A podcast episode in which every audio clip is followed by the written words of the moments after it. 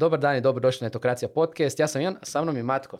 Ćao Matko. Bok Ivane. Oh ne, pričat ćemo sa Legom, pričat ćemo o tome kako od studenta do teh konzultanta u IN2, tvoje iskustvo predavanja na fakultetu, malo nešto studiranja, ali više rada nakon fakulteta.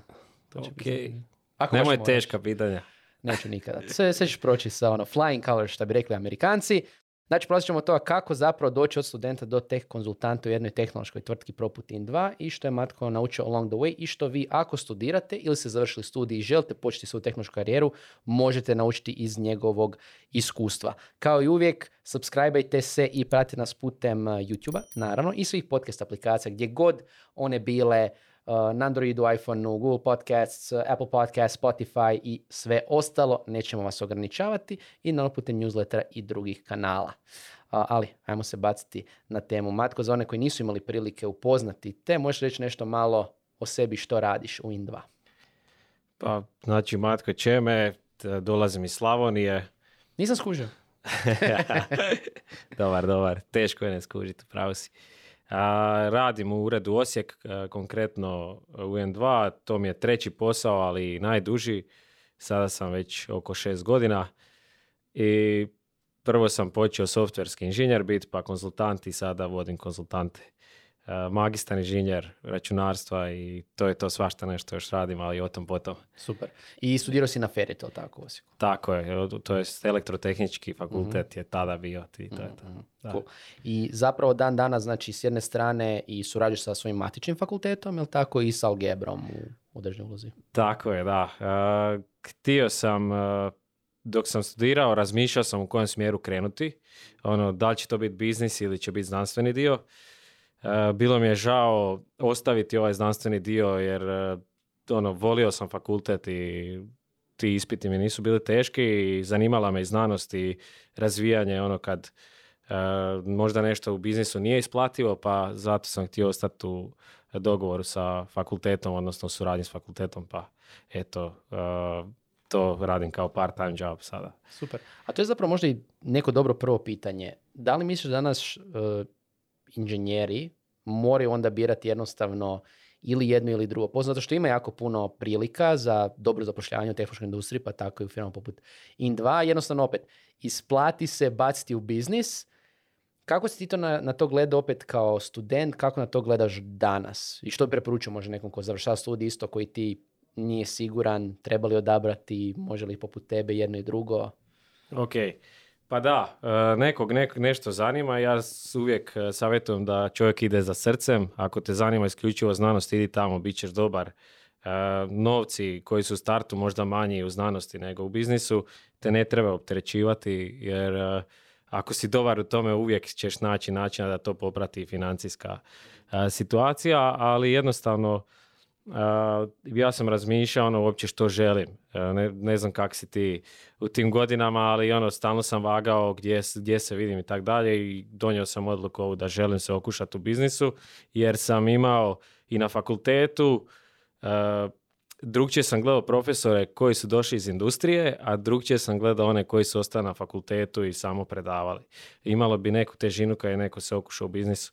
E onda sam rekao, ok, ja idem svakako u biznis, a gledat ću kad se bude nekakva prilika da vratim dio fakultetu što sam dobio od fakulteta i da sudjelujem u tom znanstvenom zajednici i eto tako se dogodila ta vanjska suradnja sa fakultetom. Ovo mi je zanimljivo što si rekao baš da to ta težina koju daje opet iskustvo u biznisu. Možeš li dati neki možda primjer iz vlastnog iskustva, tipa kad ti predeš na fakultetu studentima, na koji način možeš im više pružiti tim, sa tim svojim iskustvom iz biznisa, ako im možda ne bi pod navodnike samo sa znanstvenim backgroundom. Da, evo, konkretno, na konkretnom primjeru recimo držim e, vježbe e, Java programiranja, osnove objektno orijentiranog programiranja i sad e, kad gledam kako bi držao da nemam iskustvo, e, to je više ono teoretski kako se prolazi kroz materijale, ovo vam je ovo, vam je ovo. E, a e, tijekom e, vježbi mogu ovako kad imam iz prakse primjera izdvojiti, reći ok, ovo bi bilo ovo u praksi. I onda volim na kraju izdvojiti studentima kao neki šalabahter, kao ono, e, možete ovo drugo zaboraviti, ali ovo molim vas zapamtite, ovo će vam trebati. I opet to znaš iz itekako prakse da nije Tako samo neka teorija tako i tako, tako je, dalje. Tako je. Dakle, da, eto, nadam se da je na taj način i zanimljivije i lakše zapamtiti. A recimo to kad radiš sa studentima, znači na, na fakultetima, što si naučio iz tog iskustva, na koji način je u naj- neku ruku se najbolje pripremiti za karijeru u biznisu sa fakulteta, jer sad gledamo dosta industriju, opet s jedne strane se fakulteti zaista pokušavaju što više dati prakse, znači od toga da se tvrtke poziva da uh, dijele svoje iskustvo, ima se profesor očito sa biznisom, biznis iskustvom i tako dalje. A što misliš da su neke stvari svog iskustva kako studenti najbolje kupe te neke bilo male savjete, bilo veće iskustva koje im onda kasnije pomognu tim nekim počecima i ti karijere. Pa da, e, ako se vratimo koju godinu unazad, tipa 5 do 10 godina unazad, previše je bilo općenitog e, učenja na fakultetu i onda čovjek bi dobio širinu e, i na kraju bi izašao svašta nešto zna, a ništa konkretno ne može reći nekome, e, ja ti znam to radit, ja tebi trebam. E, te sad e, to se jako poboljšava, ovo što si rekao, fakultet gleda kako da gospodarstvu priredi ljude i taj dio mi se sviđa i mislim da ima još prostora za napredak. Prakse bi svakako preporučio studentima jer onda se može točno profilirati u nekom e, segmentu, ali isto tako recimo ove soft skills e, vještine koje možda se toliko ne inzistiraju, a ja smatram da su dosta korisne u biznisu, e, bi vidio tu kao još prostor za napredak. Recimo soft skills, ajmo se time baviti. Znači soft skills su nešto što posebno za dosta inženjera, posebno za ono, ajmo reći, inženjer, ono, inženjerske inženjere su kao, aj molim te, kakvi Nemoj me smarati, Nemoj me smarati. Šta za tebe znači soft skills i koji su to zaista soft skills koji bi svaki inženjer zaista trebao naučiti i kako? Ok. Što bi ti rekao inženjeru koji ono, to okrene očima kao, aj nemoj me molim te smarati sa soft skills. Ok, e, pa podijelio bi to u nekakve dvije skupine. E, općenito za sve inženjere bi rekao dobro vam je naučiti one vještine koje će vama pomoći. Dak- Dakle, da se možeš jasno iskomunicirati sa šefom e, šta ti je ok, šta nije, e, šta možeš napraviti u nekom roku, da naučiš uopće reći ne mogu, ono da, jer i tvom šefu je ok da mu kažeš ovo u ovom roku ne mogu, a ne da mu kažeš ej, ovo ćemo, sve ćemo napraviti i onda ne bude. Jel? E, tako da, recimo, to bi podijelio kao nekakvu generalnu, a recimo za ovaj konzultantski dio gdje e, bi rekao da ima i nekakvih dobrih e, soft skillova za komunikaciju sa drugima da usmjeriš tu drugu osobu nekako. Dakle, do- dođeš nekad na situaciju da imaš nervoznog korisnika, teškog korisnika i sad izvuci najbolje da na kraju budete i ti on sretni, da ti ne izgoriš, da on a, bude sretan jer ti si došao zato da recimo njemu da on bude sretan, da mu daš nešto što će njemu pomoći. Tako da, eto, to je to. Znači zapravo ti soft skills tebi pomažu tvoj konzultantskom danas poslu. To sigurno, a i rekao bi u ovome međukolegijalnom odnosu i tako dalje. Mhm. Recimo, ajmo se prebaciti na trenutak na to, znači prošli smo ovaj dio faksa i Da, toga što tamo radiš tako dalje, možemo se vratiti na to. Uh, ti radiš na, na lisu. Da. Šta je lisu in 2? Čime se zapravo ti baviš? Što je taj health dio? E, tako je. E, laboratorijski informacijski sustav, sektor zdravstva. E, pa, znači, ukratko, ako ideš vaditi krv bilo gdje u Hrvatskoj skoro e, i malo šire, e, vjerojatno si nalaz dobio preko našeg sustava. Mhm. E, znači, Dobro, znači u, lisu radite na um, analizi lab- laboratorijskih rezultata za krvi. Tako, je, konkretno integriramo se sa tipa bolničkim sustavom, poslovnim sustavom i tako dalje.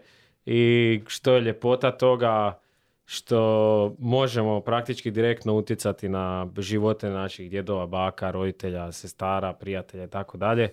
E, Jer e, imam jedan primjer. E, recimo, u jednoj bolnici sestra kad je prvi puta bila trudna, nije bio ovaj naša nekakva integrirana čekaonica i ona je čekala takva trudna dosta dugo.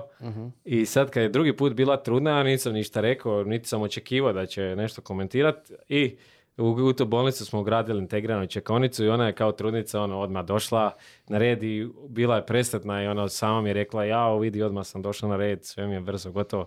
Tako da eto, to su neke stvari koje me dosta motiviraju. i- Super, koji je bio osjećaj tada ono kad je baš to rekla? Pa baš sam bio zadovoljan, onak nešto, Super. radim nešto što a, pomaže drugima. Da. Ja te to potaknulo, si imao prije interesa baš za ono taj zdravstveni dio, ajmo reći, ili mislim kako si uopće ušao taj konkretno? E, ok, ova ljubav se dogodila spontano, ali sam imao želja prije. Dakle, tijekom faksa sam se tražio ono šta bi ja uopće mogao raditi. Pa sam onda potišao na obvezujuću praksu pa vidim, aha, to me toliko ne veseli. Šta te nije veselo, recimo, čisto? Pa recimo, tamo su bile komunikacijs, komunikacijama smo se bavili, to područje mi nije izgledalo interesantno Mhm. i rekao, ok, idem vidjeti šta ima još.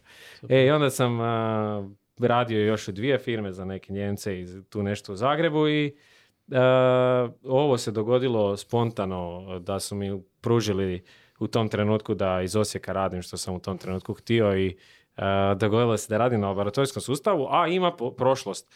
A, znači, moj diplomski rad je a, bio di- u zdravstvu. Radio sam raspoređivanje fizikalnih terapija za jedno lječilište Opsmir i e, stalno sam sanjao o tome kako mo- da napravim software da recimo tvoj liječnik ne izgubi šest mjeseci da ti nađe neku rijetku bolest. Za one slučajeve rubne kad nije Mhm. gripa ili Da, nešto. da, da. E, kad se te kasnije otkrije, a, a i eh, nekakvo preventivno liječenje, pa onda je lic eh, kao takav lego ko šlag na tortu, a zbilja nisam ga ni tražio, pa mi je baš... Baš je dobro upalo. Da, drago mi je što se spontano dogodila ljubav. Uglavnom se događa eh, spontano najljepše stvari. A čisto da skratko ostavimo na ovome to iskustvo iz prakse. Da li je to nešto što bi onda savjetovao studentima da probaju više praksi pa da vide šta im leži i slično? Ili da jednostavno ono, ako odmah uhvate nešto vole, ok, ono, odmah radi to i u dubinu. Ili, ili ipak isproje više stvari, pa ok, vratiš se na ovo, ako je to možda ono false positive. E, ok. Svakako bi savjetovao da rade ono što vole, što ih zanima. Tu će biti sigurno najbolji. E sad, ako zna u startu šta želi, idi odmah. Ako treba u prvu firmu i tamo gdje želi, što je to. A, ako te ne veseli, pa dan je prekratak da bi 8 sati potrošio na a, nešto što ne voliš, to onda idi dalje i traži dalje. Tako da bi rekao, od slučaja do slučaja, e, idi dok se ne nađeš. Koliko misliš da je dovoljno vremena da netko da, mislim ne nužno praksi, ali radu na nekom određenom području da vidi da mu paši ili ne? Jer opet, da li je to E, ono, par bravo. mjeseci, da li je to ono godina, koliko vremena uložiti ili ti potrošiti, a da ima smisla. I da, da si siguran ipak u tu odluku. Jako dobro pitanje. E, pitao bi te šta ti misliš?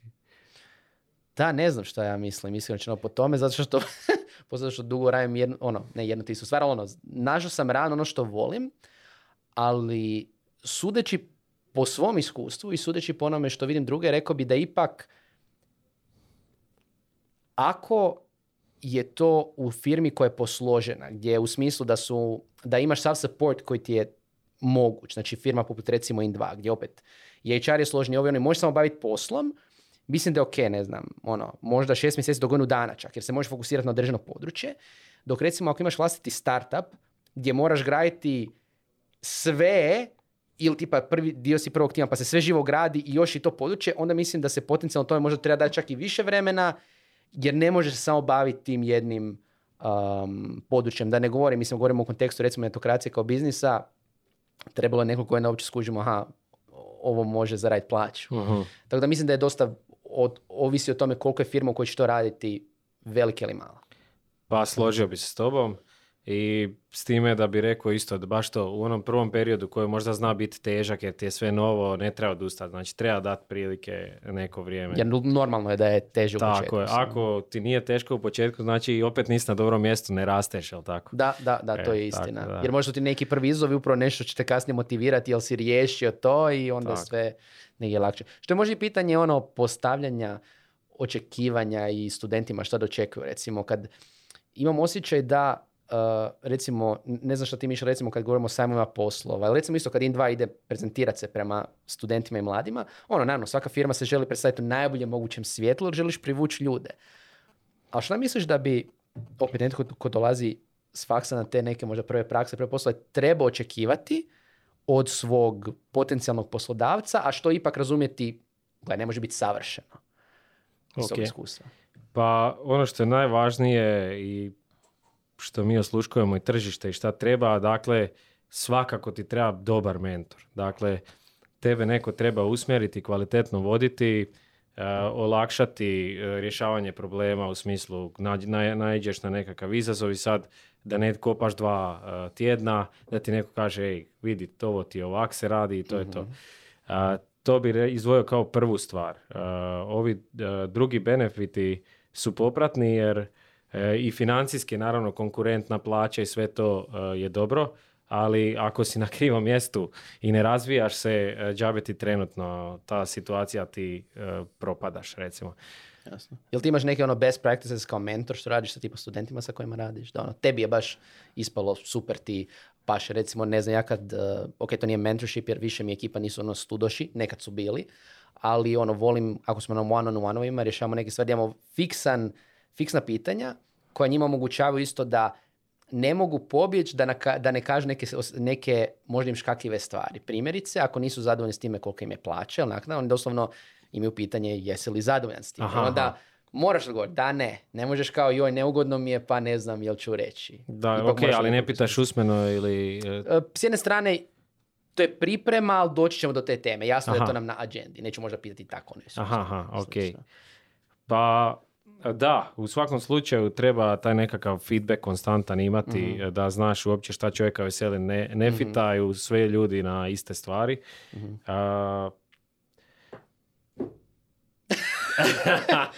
ja sam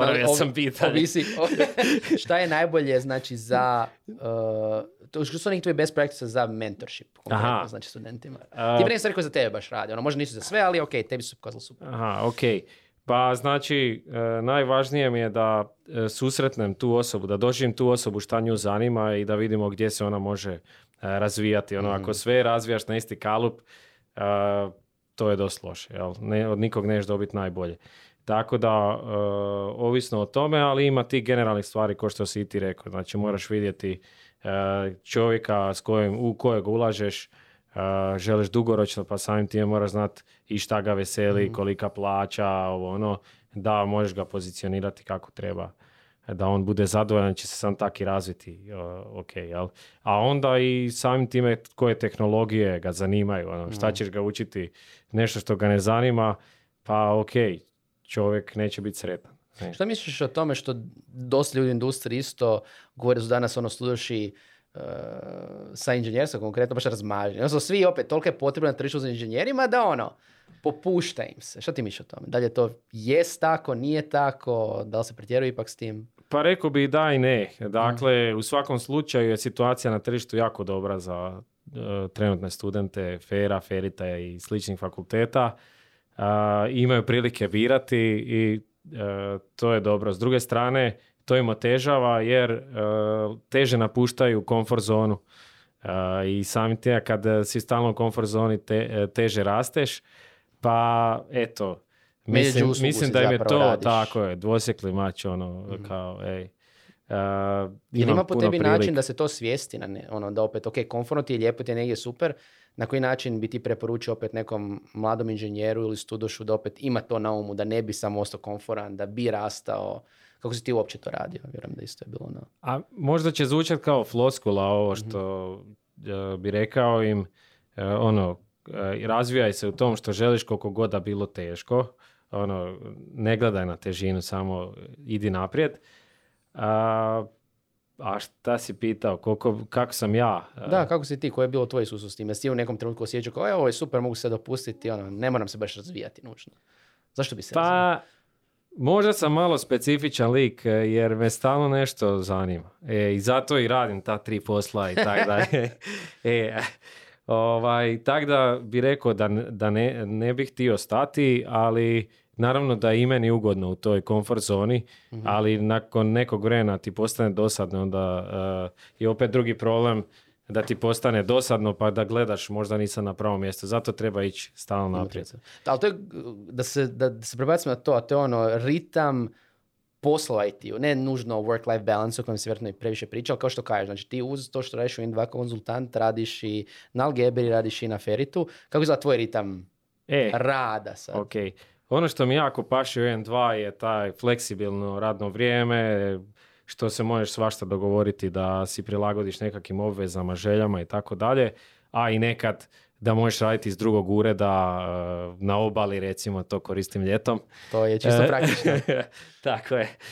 Ovaj, I to mi jako paše i tu sam se pronašao, znači gledam da si složim taj e, ritam, kako ga zoveš, e, ovisno u kojem dijelu godine mi kako paše.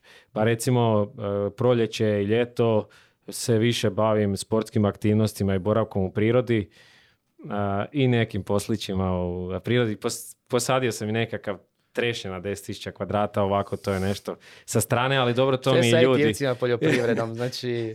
To mi neki isto odrađuju, to ne stignem sve sam. ok. E, e, ali s druge strane, ono, uživam. Kupio sam si kajak, na primjer, i ono, kad odem a, popodne, recimo, nakon posla na vodu, ono, kao da je cijeli vikend e, prošao koliko sam se obnovio. Isto tako bicikl ili trčanje. Pa eto, gledam tako da kombiniram ovisno o godišnjem dobu, pa recimo sad je nekakva jesen zima, onda si složim e, više posla kad je kraći dan, pa eto, držim te vježbe na fakultetu i za algebru i to je to. Super. I to je zapravo neki ritam koji tebi onda paše, jel misliš da, opet kad studenti kreću sa tim poslom i slično, da li da onda isto traže, st- mislim koliko god je moguće, posle koji jesu fleksibilni, da pokušaju držati neki ritam u početku dok se nisu još naučili. Recimo jednu stvar, um, ku, posebno recimo u kontekstu remote rada, rada na daljinu s više lokacija, uh, koji dobijamo unutar industrije, ono, ok, to sa seniore koji su se već uhodali, znaju što rade, kako rade, dok za juniore ipak je možda bolje da imaju sebi fiksno vrijeme, čisto dok se ne uhodaju u praksu nekakvog rada. Koja su tvoja, recimo, iskustva možda i sa studentima koji zašao u faks? Pa mogu ti reći na svom iskustvu bolje Možeš, nego od studenata, da. E, to fleksibilno radno vrijeme, slažem se. E, Mhm. Moraš znati točno šta želiš e, i kako si posloži da ne bi ostao spavati do koje doba onda ti ono cijeli Studentski dan. dani, vrlo E, tako je, da. Tako da složio bi se s tobom da bi studentima valjalo da si sami makar odrede, aha, od ovog do ovog perioda ću se baviti poslom i da se proba tako držati da si stvori radnu naviku jer nije mali, mala stvar e, taj prelazak sa fakulteta na posao, jel? Apsolutno. I sad neko je opet dobio praksu, krenuo na posao, uh, ali opet junior je. Uh, Spomenuo si već pitanje ono da se zna šefu reći, gle, neću nešto stići slično. Kako gledaš na, recimo, super je što faksovi pripremaju um, studente što se tiče nekih konkretnih skillova, tehnologije i tako dalje, a za taj soft skill, kad si junior, dođeš u veću firmu, ima šefa, nekog engineering menadžera, konzultante iznad sebe i tako dalje. I sad, da li, što je preporučio studentima u kontekstu te komunikacije? Kako da se postave? Jer opet, nije da oni su eksperti u svom području, nisu, ali šta misliš da je neki zdravi balans u komunikaciji sa šefovima i nekim novim kolegama, posebno kad si tek na početku uh, karijere? Pa da, ako, im, ako su prošle neke soft skill edukacije, onda bi vjerojatno se znali postaviti sami sebe zaštititi, ali nije čudo da na početku želiš e, sve odraditi. E, i tu je po meni jako važno da imaš tog dobrog šefa i dobrog mentora, da te on ne preoptereti, da on i tebe sluša, jer ti si zelen sa fakulteta, možda zbilja ne znaš reći ne. I e, rekao bi da znači oba dvije strane moraju tu e, sudjelovati, da prepoznaju to. I e, treba biti hrabar i reći ne, ali ne ono svaki puta u smislu e, e, da si ljen, ne, nego u pravo vrijeme kad zbilja oče- misliš da će ti ovo biti previše, tražiš još vremena, na primjer, ili tako nešto. A kako misliš da mogu to naučiti? Mislim, uz naravno zdravu praksu neku, ono, naučiš na svom primjeru, naučiš gledajući okolinu i tako dalje, ali da li ima neke, ne znam, od knjiga, podcastova, iskustva, nešto što bi preporučio možda za učenje tih, opet, dodatnih nekih soft skillova, baš za studente na početku karijere? Aha, pa znam da postoje knjiga kako reći ne i ne osjećati se krivim, ali iskreno nisam pročitao do kraja, tako da ne znam jel bi ju preporučio, ali evo, probajte. I, ipak praksa to. e, ja sam, e, nažalost, ili na sreću, na svom primjeru više na praksi naučio i e, na nekakvim soft skills edukacijama koje je firma organizirala, pa iskreno ne znam gdje mogu naći ovako online. Otvoreno nego u sklopu. Da, da, da, tak Ok. da. Mogu, se, mogu doći na praksu in dva, pa će onda hopefully imati edukaciju.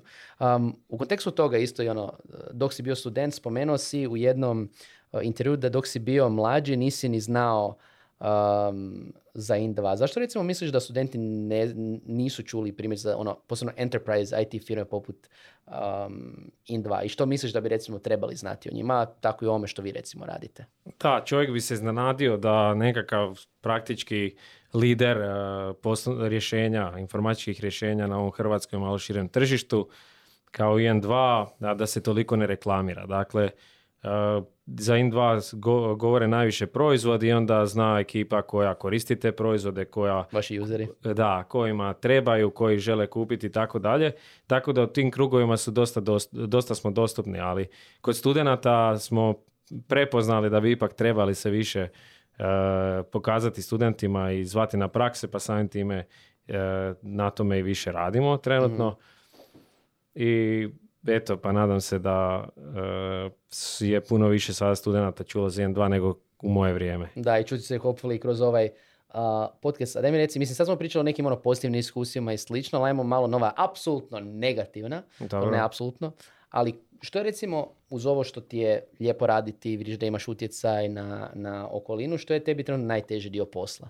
Najteži dio posla trenutno, ali rekao bi da je najslađi, je uh, držati pravdu u timu, kako se brinem za tim. Uh, uvijek želim biti pravedan, što sa raspodjelom nekakvih zadataka, što da čovjek bude pravedno plaćen, jer tako nema nepravde, onda ako ima nepravde, onda jednostavno tu nastaje kolaps i neko nije uvijek sretan. Tako da, eto. A što ti je bilo najteže kad si recimo kretao tek? Bilo u In2, bilo na početku karijere, kao ono, zelenog pa poloviti sve te ono, tehnologije i informacije kako šta funkcionira. Uh, prije 1-2 sam ono, u nekoj firmi, uh, prvoj firmi mi je došlo svaki dan da dam otkaz koliko je bilo toga. Pa je ono kao puno toga. A čega je bilo? Pa previše informacija, u odnosu na šta si naučio na fakultetu, previše toga novoga. Uh, I onda sad, aha, želiš sve odjedanput. A, I onda ti ono, a, misliš, o, eksplodirat će mi glava možda mm. i eto, ono prvih mjesec dana ti bude svaki dan da daš otkaz, ali recimo u 1-2 mi to uopće nije bio slučaj, jer e, je bilo opuštenije i nekako smislenije, tako da eto. To je super. Da. To je super. Ako se vratimo na neki početak i opet dosta si na fakultetima, radiš sa studentima direktno, kad razmišljaš u ovom kontekstu isto ono, nastav karijere u IT-u i tako dalje, kako bi ti podijelio studente, možda se nađu u tome. Znači da moraš podijeliti studente uh, IT fakseva na neke grupe, bilo po znanju, motivaciji, kako bi ti podijelio neke možda grube skupine? I šta bi im savjetovao po tim skupinama? A, ok. Uh, pa podijelio bi po uh, tome ko je došao po papir na fakultet, mm a ko je došao po nekakvo znanje. A s druge strane i na ovaj dio društvenik, uh, ko više voli partijati, ako E, više e, žrtvuje taj društveni život da bi što više naučio. E, pa savjetovao bih da probaju kombinaciju. Ovaj. Ja sam osobno dosta učio, ono, i zato sam imao 5.0, ovaj, ali ipak sam izlazio, družio se s prijateljem, tak dalje, tak da, da bi čovjek bio sretan u kompletu i ostvarivo dobre rezultate mora sve te sfere njegovati, ali u nekoj balansu. Ja. Balansu dalje. Da.